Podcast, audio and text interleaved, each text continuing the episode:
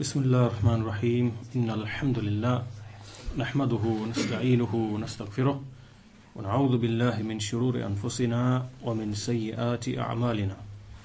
من يحده الله فلا مضل له ومن يضلل فلا هادي له. وأشهد أن لا إله إلا الله وحده لا شريك له. وأشهد أن محمدا عبده ورسوله. أما بعد فإن أحسن الكلام كلام الله. وخير الهدى هدى محمد صلى الله عليه وسلم وإن شر الأمور محدثاتها وكل محدثة بدعة وكل بدعة ضلالة وكل ضلالة في النار.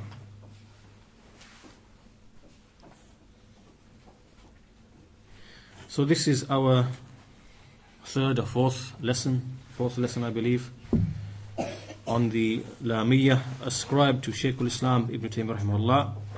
And in the previous lesson, we finished looking at the first line, or the first verse of the poetry, يا سائلي عن مذهبي وعقيدتي رزق الهدى من للهداية يسأل And so the number of issues that we looked at pertaining to this uh, verse, we looked at the issue of the types of questions which people ask. Sometimes a person can ask a question intending by that guidance, direction, knowledge.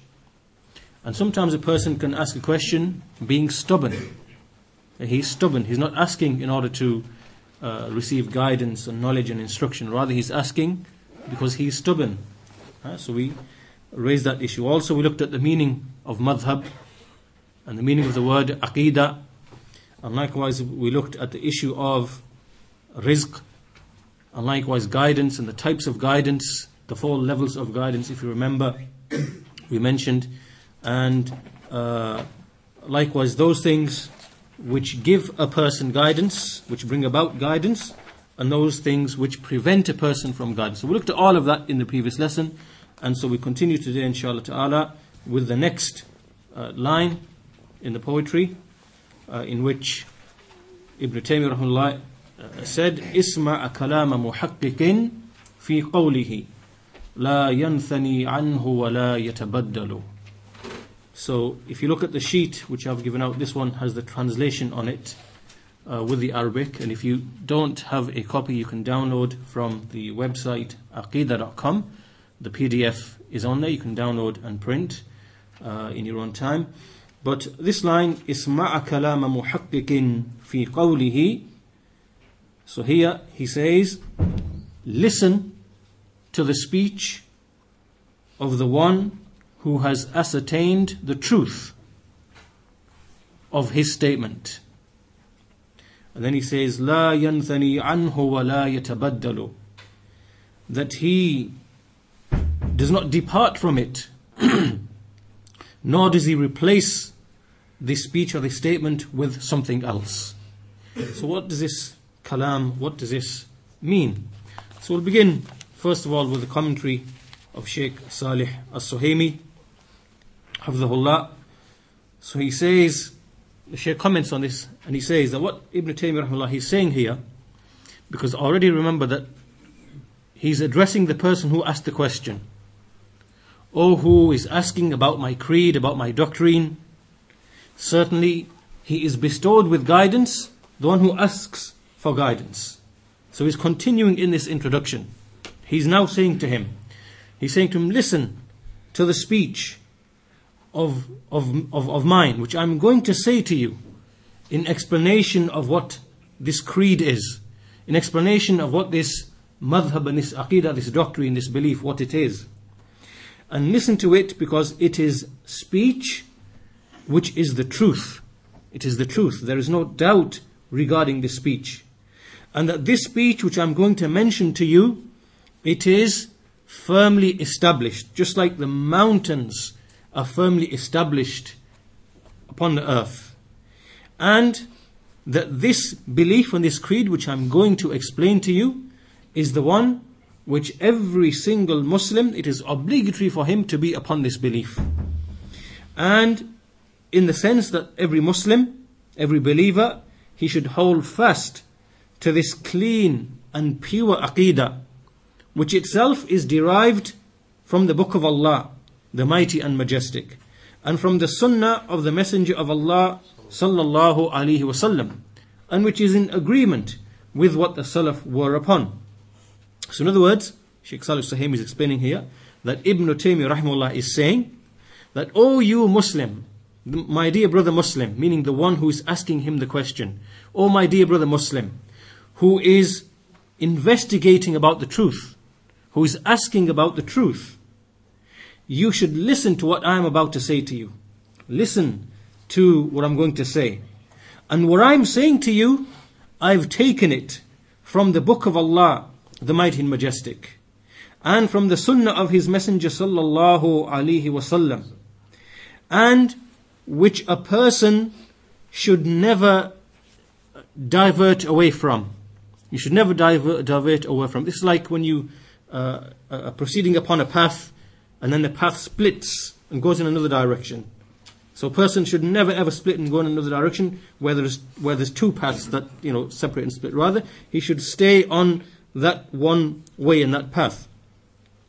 And so he says that this path that you should never split away from, then as long as you are making tawakkul upon Allah subhanahu wa ta'ala, so long as you make tawakkul upon Allah, and so long as you depend upon Allah, and so long as you make isti'ana from Allah, that you seek aid from Him, then, so long as this is the case, then you will remain upon this way, upon this path, this way, this methodology, which the Prophet was upon, which his companions were upon, radiallahu anhum. And this is how a Muslim should be, should be basically thinking. That once he knows the truth, then he holds fast onto it and never ever diverts and, you know, moves in any other direction.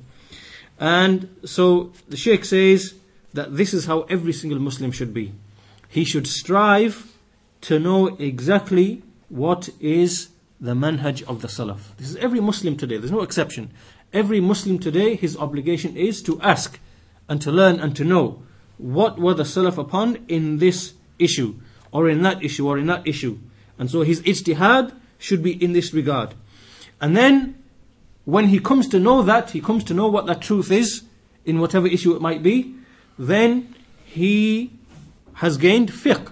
He now has gained fiqh in the deen of Allah subhanahu wa ta'ala, meaning understanding. He's gained understanding.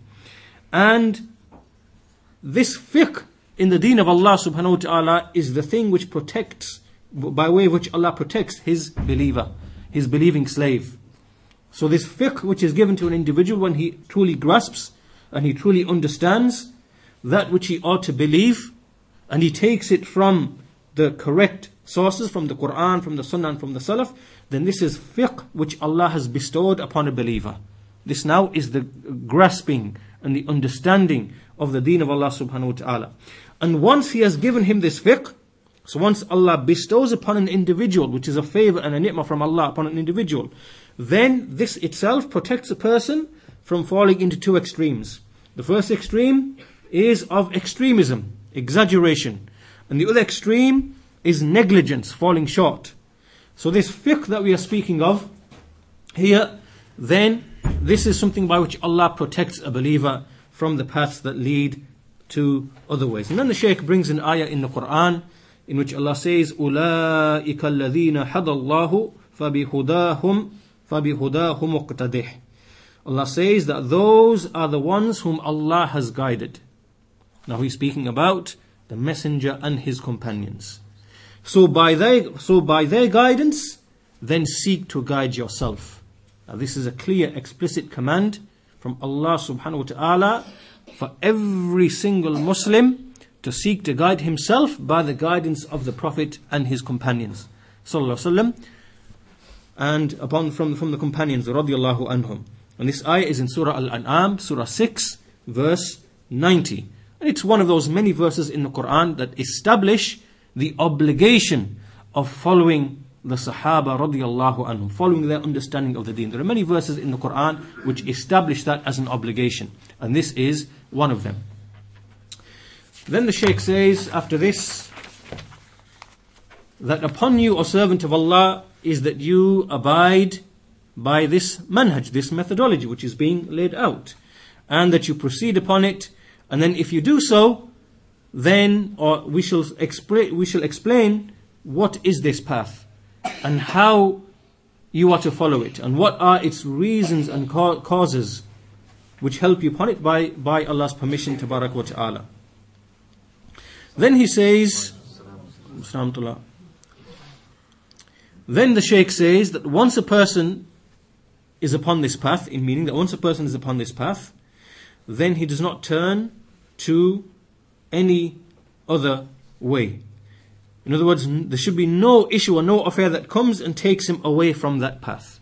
Nothing should come that takes him away from this path up until he meets Allah, the Blessed and the Exalted, whilst he is upon that state, meaning he's remaining upon this path, never deviating from it. And then he says, How is this done? This is done by making i'timad upon Allah, by depending upon Allah, by making tawakkul upon Allah, relying upon Allah subhanahu wa ta'ala, and always asking Allah to give him thabat, to give him firmness upon the path. And this is why we have been commanded that we ask Allah subhanahu wa ta'ala whilst we are in sujood. Ya muqallib al-qulub, thabbit qalbi ala dinik. Ya muqallib al-qulub, thabbit qalbi ala dinik. O turner of the hearts, O he who turns the hearts, establish my heart upon your deen, upon your religion. And likewise, we know the hadith of the Messenger sallallahu alaihi wasallam, in which he said, إن قلوب العباد بين إصبعين من أصابع الرحمن يقلبها كيف يشاء. Indeed, the hearts of the servants are between two of the fingers of Ar-Rahman, and He turns them in whichever way He wills, whichever direction He wills. This indicates that guidance and misguidance is in the hand of Allah subhanahu wa ta'ala. And it is something that Allah bestows. Allah bestows guidance. And the meaning of guidance and misguidance, by the way, something that we've covered previously, is when we say that Allah guides and Allah misguides, Allah, He gives huda to some and He makes idlal. He causes other to go astray. What does this mean? This means, uh, as the, scholars explain, that guidance is when Allah gives tawfiq, tawfiq, success. And misguidance is when Allah makes khidlan. Khidlan means to abandon and to leave. And to guide means to give tawfiq. And so what does it mean, giving tawfiq? Tawfiq means that Allah subhanahu wa ta'ala, He gives a servant some additional support and help and direction. He puts in front of his way certain things that will guide him and push him into guidance. And these things are on top of the five things which he has given to everybody. Right? So, five things Allah has given to every human. He has given him the fitrah, by which he knows the truth from falsehood. He has a basic understanding of, you know, knowing what is right from wrong. He knows that worshipping Allah alone is the truth, and worshipping others is falsehood. He has a basic sense of justice and injustice. Right? He knows. So by the fitrah, he knows certain the, the, the, certain things are correct and true and should be followed. Then Allah subhanahu wa ta'ala also gave him aql. He gave him reason. He gave him reason by which to think. And likewise Allah gave him qudra and irada. This is the third thing now. Qudra and irada. He gave him power and ability and the ability to make a choice. Right? These are three things. Fitra, aql, and then qudra and irada by which man becomes one who chooses and acts. And then after this, Allah subhanahu wa ta'ala, He sent books, fourthly, and He sent messengers. Right. With all of these five things that Allah has sent, which have reached mankind, fitra, aql, qudra, and the, the, the, the books, al-kutub, and the messengers, al-rusul, Allah subhanahu wa ta'ala has established al-adl, al-adl. This now is justice on behalf of Allah subhanahu wa ta'ala. Allah has been just. Allah has established His justice in that He has not left mankind without direction, without guidance. Nor has He been unjust in the sense he has, that, that He hasn't given them the means and the abilities by which to think and reason and to recognize right from wrong and to choose and to act upon that which is truth and, and avoid that which is falsehood. So here Allah has established al-adl. He has established His justice. He's not being unjust in any, any form or fashion. But from this point onwards, if Allah subhanahu wa ta'ala wants to guide someone, He will now give him further additional help and support on top of what He's already established from His adl. This is when He guides someone. And if He wishes to misguide someone, then He leaves him to his own devices. After already having given him fitra, aql, qudra, books, messengers. So this proves and shows to us that Allah subhanahu wa ta'ala, when He guides and when He misguides, He has not been unjust to anyone. He's not being unjust to anybody. There is no injustice in Allah guiding some and misguiding others. Rather, when Allah guides some people, this is from the fadl of Allah subhanahu wa ta'ala. Right? Because Allah has given additional aid and support and help to an individual. This now is from Allah's fadl, from His bounty, his, his, his, from His favor upon an individual.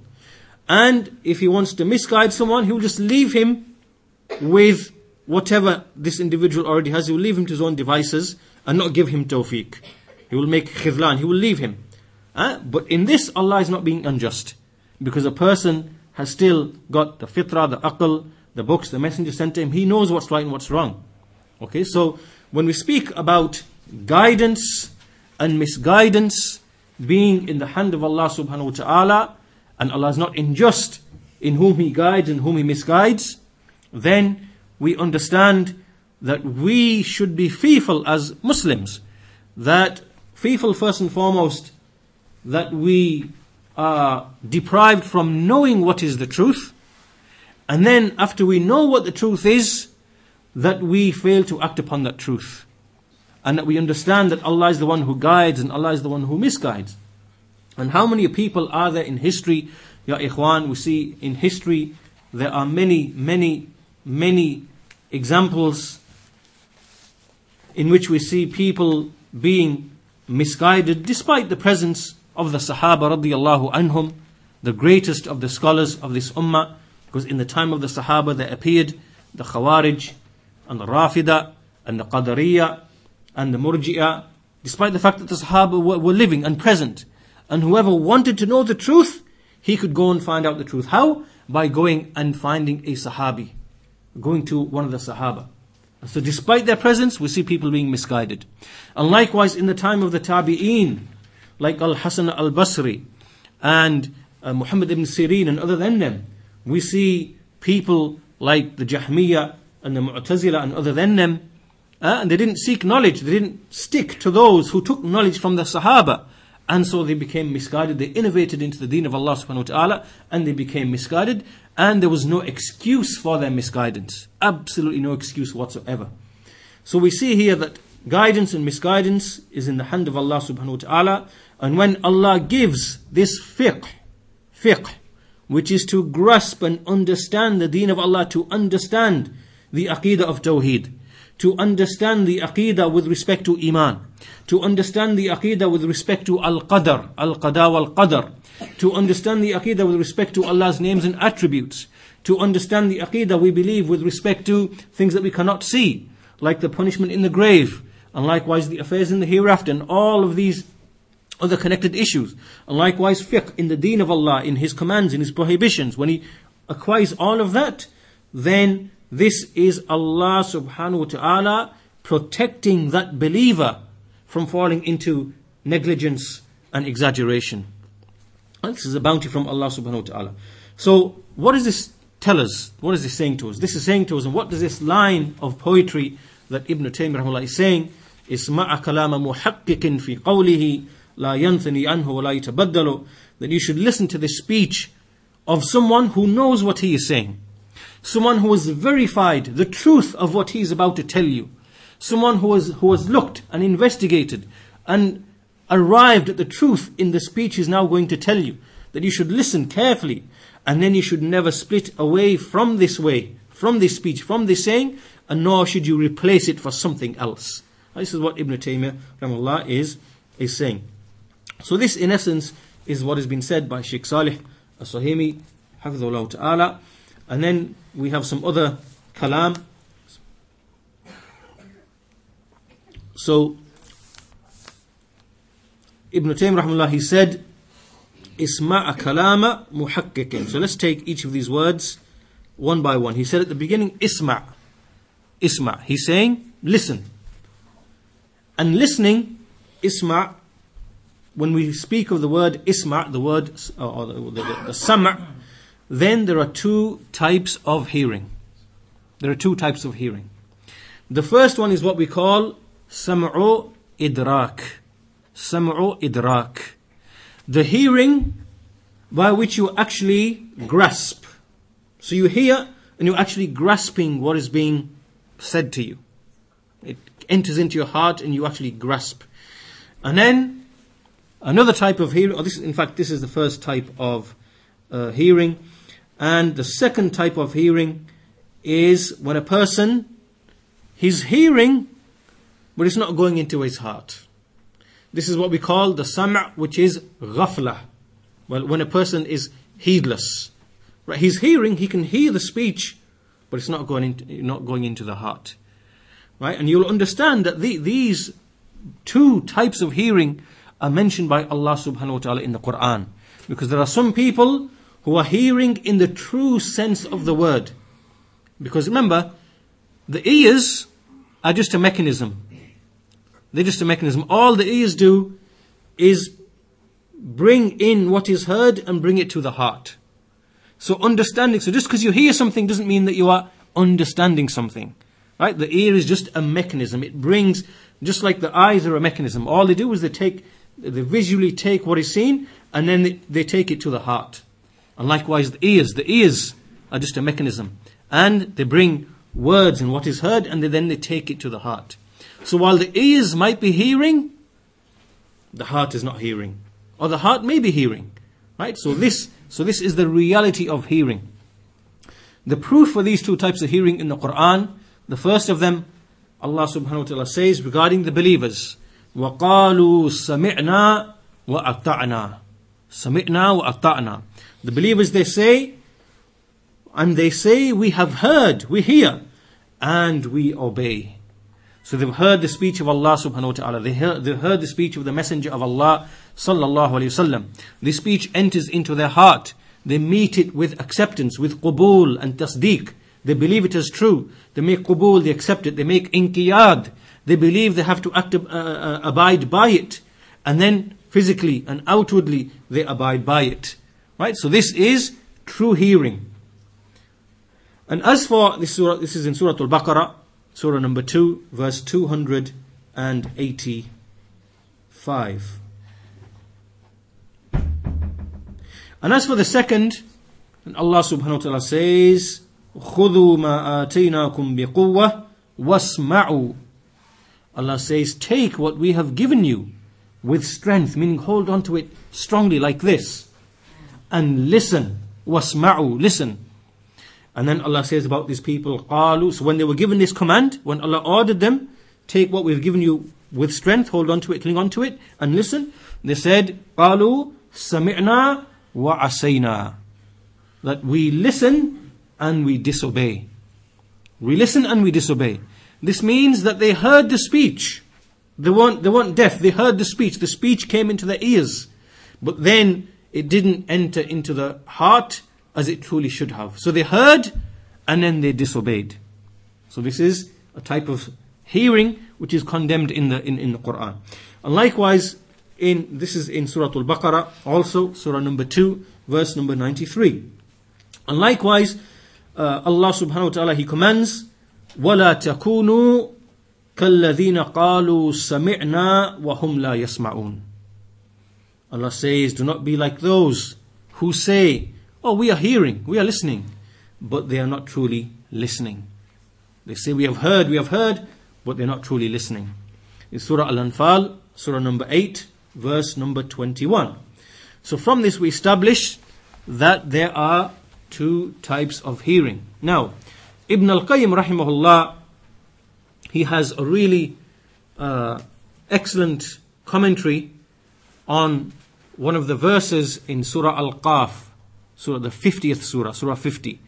And this is in his book Al Fawaid. This is one of the great and amazing books of Ibn Al Qayyim called Al Fawaid, meaning the, the benefits.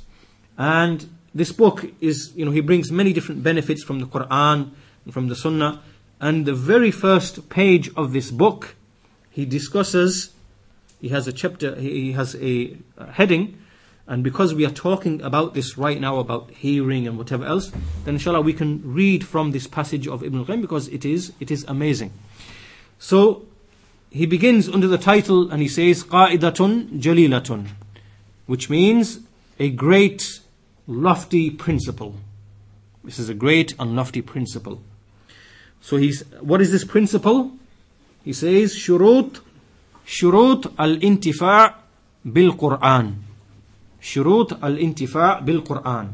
The conditions of benefiting from the Qur'an. The conditions of benefiting from the Qur'an. Now which, which Muslim is not in need of benefiting from the Qur'an? And which Muslim can be ignorant of these shurut, these conditions he is mentioning. So he says, إذا أردت الانتفاع بالقرآن فاجمع قلبك عند تلاوته وسمائه وألق سمعك واحضر حضور من يخاطبه به من, تكل من, من تكلم به سبحانه منه إليه. So the translation of this in rough means, he says, that if you desire to benefit from the Quran, then bring together your heart, bring together the presence of your heart when it is being recited and when it is being heard. And he uses a phrase which means wa'alqi sam'ak, meaning throw your hearing. What it means is direct your hearing. In other words, focus and, uh, you know, be present as if you are one who's being addressed directly by Allah subhanahu wa ta'ala. This is how your attention should be. This is how your hearing should be, as one who's being addressed. And then he says, because this speech of Allah, فَإِنَّهُ خِطَابٌ مِنْهُ لَكَ عَلَى لِسَانِ رَسُولِهِ Because this Quran is Allah speaking to you directly through the tongue of His Messenger sallallahu alaihi wasallam. So then he brings the verse in the Quran which establishes these conditions. What is this verse? This is a verse in Surah Al Qaf, Surah, Surah 50, verse number 37. Surah 50, verse number 37. What is this verse?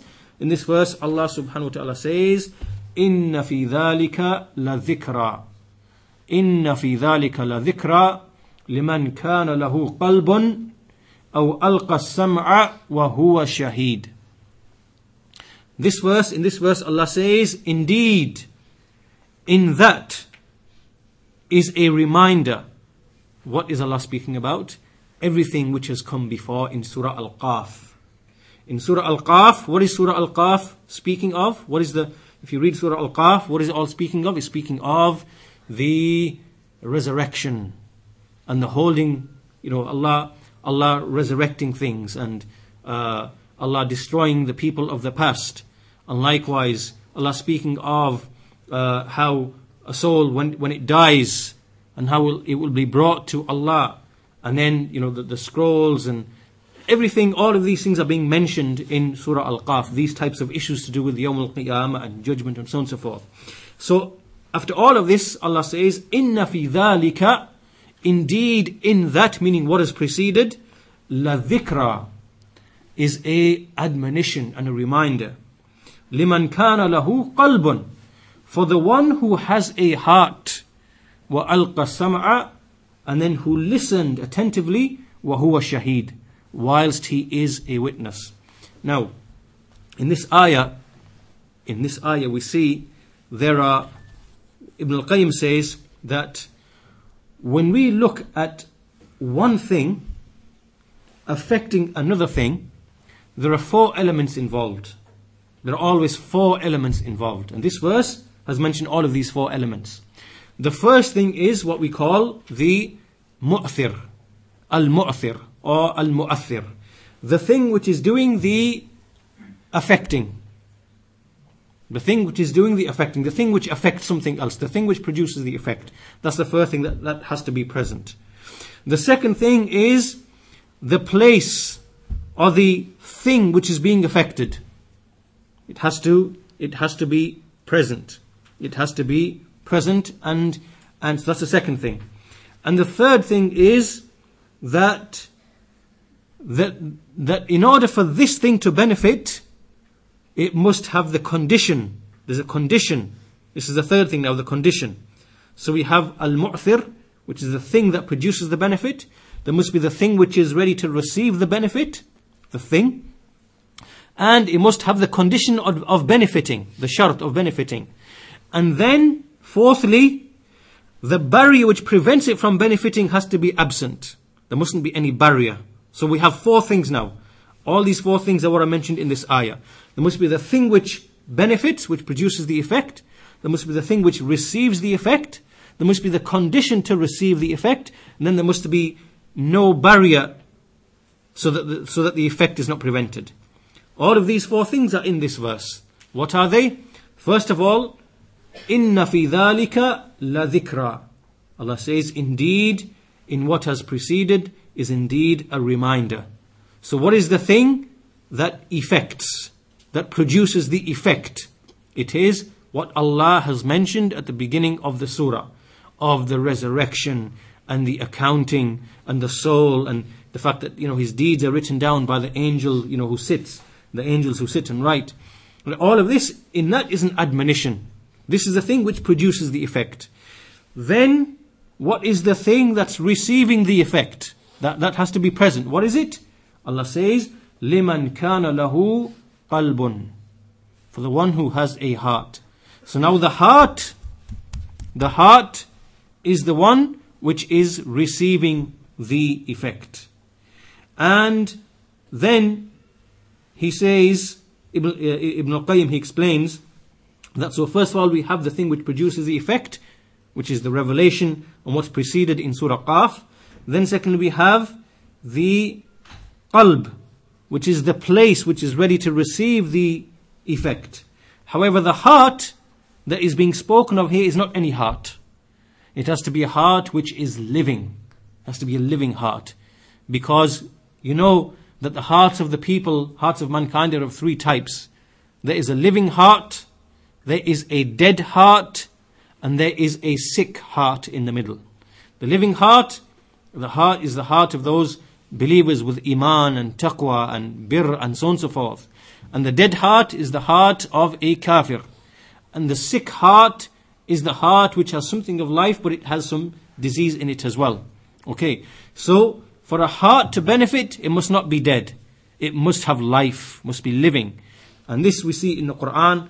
In another part of the Quran, Allah says, إن هو إلا ذكر وقرآن مبين لينذر من كان حيا that indeed this is a reminder and a clear Quran which by which you know the one who is living may be admonished so لمن لينذر لينذر من كان حيا to admonish the one who is living clearly it's not speaking about living living because everybody is living the kafir is living the munafiq is living the believer is living uh, the muwahid is living, the mushrik is living. But speaking about the living heart. That's what the ayah is referring to. The heart which is living. So, we said, we have the thing which produces the effect, which is the revelation. Then we have the thing which receives the effect. And this thing is the heart, but the, but the heart must be living. Then the condition must be fulfilled. It must have a condition. What is this condition? This is what Allah mentions next. أو ألقى السمع أو ألقى السمع which means that even though a person has a heart which is living, a condition for him to benefit is that he has, he has to consciously listen. He must want to listen. Because the revelation is there, but he's now got to bring his heart to connect with the thing which is being heard, which is done by the listening. Al Qasam'a. So he must now make his listening to receive the Quran. He's got to, he's actually, actually he's got to hear it. Right? So this means the faculty of hearing. But, and now this connects to our discussion of what we were speaking about earlier on at the beginning. There are two types of hearing. There is the sam' of idrak and there is the sam' of ghafla. So, we've got three things now. We have the thing which benefits, which is the Quran. We have the thing that ought to receive the benefit, which is the heart. Yes, must be a living heart. And then this heart, there must be a condition attached to it, which is that the ears must be listening attentively. So the heart can receive what is being heard, what is being said. So that's the condition. The condition is that one must actively listen. Then, fourthly, there is a barrier that has to be absent. And Allah says at the end of this verse, وَهُوَ شَهِيد أو ألقى سمعا so he uh, you know he directs his hearing to what ought to be heard وَهُوَ شَهِيد whilst he is attentive and he is a witness right meaning that his heart is present along with his hearing. Because a heart can be absent alongside a person hearing. As we said before, in the Quran, we said there are those people who say we hear and we disobey. And there are people, as Allah mentions in the Quran, that there are those, you know, the, the meaning of which is that they hear with the ears, but it does not penetrate the hearts. This meaning is, is mentioned in the Quran in a number of places. So the point being here now is in order for a person to benefit from speech and from re- a reminder, then there must be the thing which benefits, and then the heart to receive the benefit, then the ears must be listening, and the heart must be present. All of these are the conditions of benefiting from the Quran. And if any one of these are absent, then a person cannot benefit from the Quran. If his heart is dead, he cannot benefit from the Quran if he doesn't direct his ears to that which benefits, which gives an admonition, clearly he will not benefit from the Quran, meaning he's turned away from the Quran. And if he hears and his heart is heedless from somewhere else, then he will not benefit from the Quran either. So from all of this, when Shaykh al-Islam Ibn Taymiyyah says, Isma' Isma' then we should understand all of these affairs. Isma' kalama muhakkikin fi qawlihi. That we understand all of these issues to do with the faculty of hearing. Then Ibn Taymiyyah he says, Isma' kalama muhakkikin. We said that the meaning of this is that Ibn Taymiyyah is saying to this individual who asked him, listen to the speech of one who has verified and ascertained the truth of what he is saying and the truth of what he is about to tell you. What is the meaning of this word, muhakkik? What does it mean, muhakkik? What does it mean, the one who is a muhakkik? An English translation, a rough English, English translation would be someone who is a verifier. He verifies, he ascertains the truth in an issue. And sometimes, in when they say a muhakkik in relation to the madahib, the schools of thought of fiqh, a muhakkik is someone who follows the usul of his imam and then he opposes him in certain issues because there is a mistake in those particular issues. So therefore, he has, he has investigated, studied, analyzed, researched, and found that this view or this opinion is not in agreement with the, the book and the sunnah and what the Sahaba were upon. So therefore, after verifying this matter, he then follows that matter, uh, he follows the evidence rather than following uh, his imam. So here now, he has made tahqiq. He is a muhakkik. Uh, he's verified the truth. And this is the general meaning of the, the, the, word here, muhakkik, in this uh, concept, uh, in, this, in this context. So, when Ibn Taymiyyah is saying, listen, isma' kalama muhakkikin fi qawlihi. He's saying, listen to the one who has verified the truth of what he's about to tell you. Is this considered to be a praise, a self praise, a tazkiyah? This is not considered to be a tazkiyah because in the Quran Allah says فَلَا تُزَكُّوا أَنفُسَكُمْ وَهُوَ أَعْلَمُ بِمَنِ اتَّقَى That do not praise yourself. Indeed, Allah knows the one who is truly uh, righteous or the one who is truly truly has taqwa. So here, this is not being said by way of self-praise. It's not being said by way of self-praise. When Ibn Taymiyyah says, listen to the speech of a muhakkik, one who has verified the truth in what he says. Uh,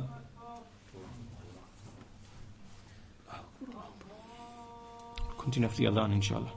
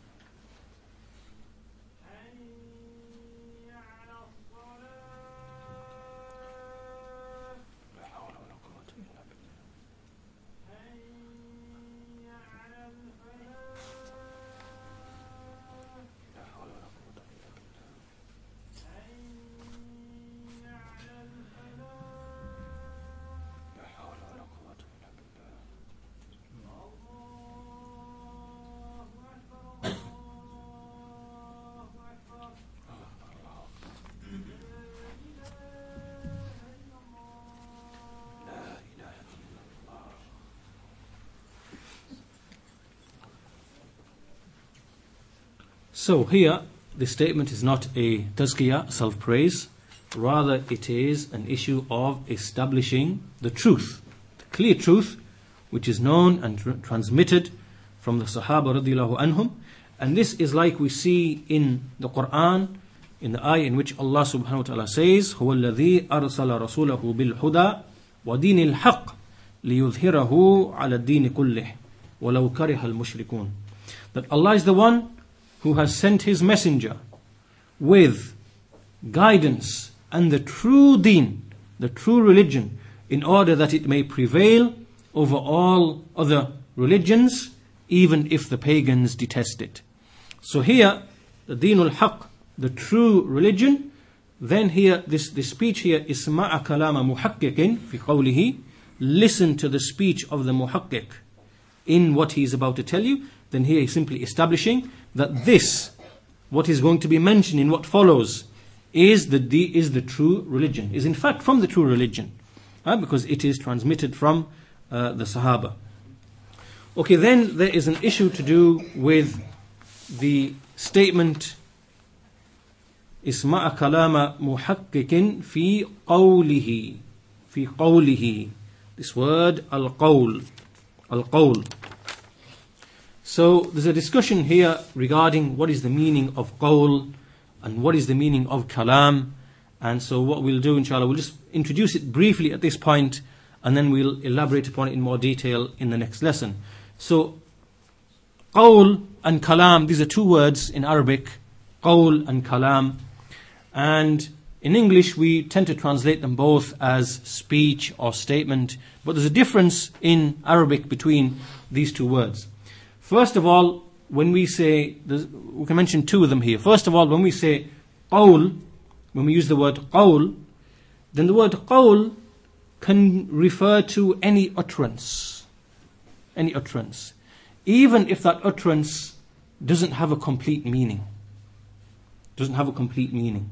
So it can be any, any, any utterance of any word.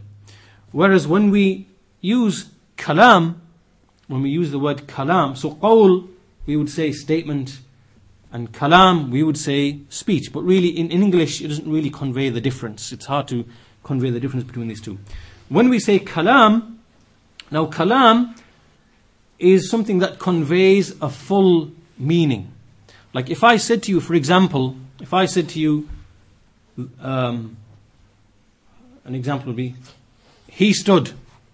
If I said to you, he stood. Or if I said the man and I stopped. Here, this is qawl. Right? But the meaning isn't co- uh, complete. So I've made an utterance, I've said something, I've made a lafz, I've uttered something, but there isn't a complete meaning that enters into your mind. Right? You know, whereby I don't need to give any further explanations to help you understand what I meant. Right? So here, qawl is something that doesn't provide necessarily a complete meaning. I can say the man. The man what? This is qawl. Or I could say he stood. Who stood? Right? This is qawl. Whereas kalam is if I said uh, Abdullah stood. Abdullah stood. Now, this is a complete meaning which is provided. This is kalam. And likewise, if I, if I said, uh, the man uh, walked to the masjid, now it's a complete meaning which, I, which I've presented to you.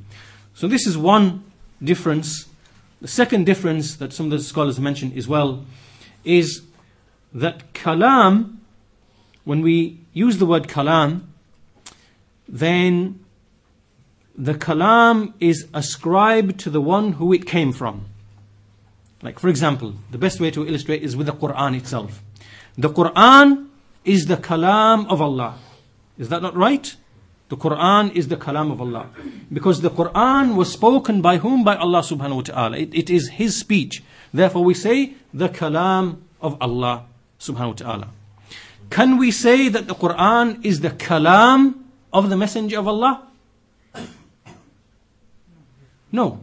That's why in the Quran it doesn't come that the kalam is the Messenger of Allah. Rather it says, إِنَّهُ لَقَوْلُ رَسُولٍ كَرِيمٍ That's what it says in the Quran. That indeed it is the saying, the statement of a noble messenger. In fact, this ayah occurs twice. إِنَّهُ لَقَوْلُ رَسُولٍ كَرِيمٍ Once it refers to the Prophet Muhammad sallallahu alaihi wasallam, and another time it occurs, it re- refers to the Jibril alayhi salam.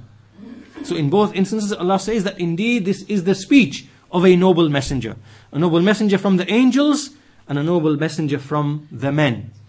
So the word qawl can be used to, re- can, be, can be used to refer to both. Whether that speech is yours or whether the speech is not yours. So we can say the Quran is the kalam of Allah. We can only say the Quran is the kalam of Allah. It's not the kalam of anybody else. Because the kalam is attributed to the one whom it originates with. Whereas qawl can be one or the other. So if someone transmits the speech of Allah reading the Quran, like the Prophet Muhammad or Jibril, then we can say that this is the qawl of uh, Jibril and the qawl of uh, Muhammad sallallahu wasallam, even though we know it is the kalam of Allah. So this now is the essential difference between, or these two issues here, they are the essential difference between what is qawl and what is kalam.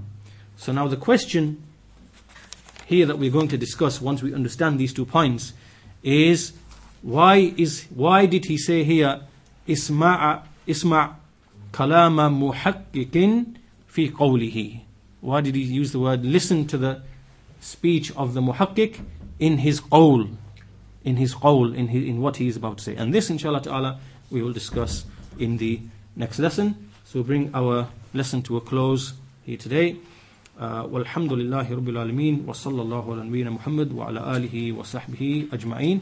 The time for the salah inshallah.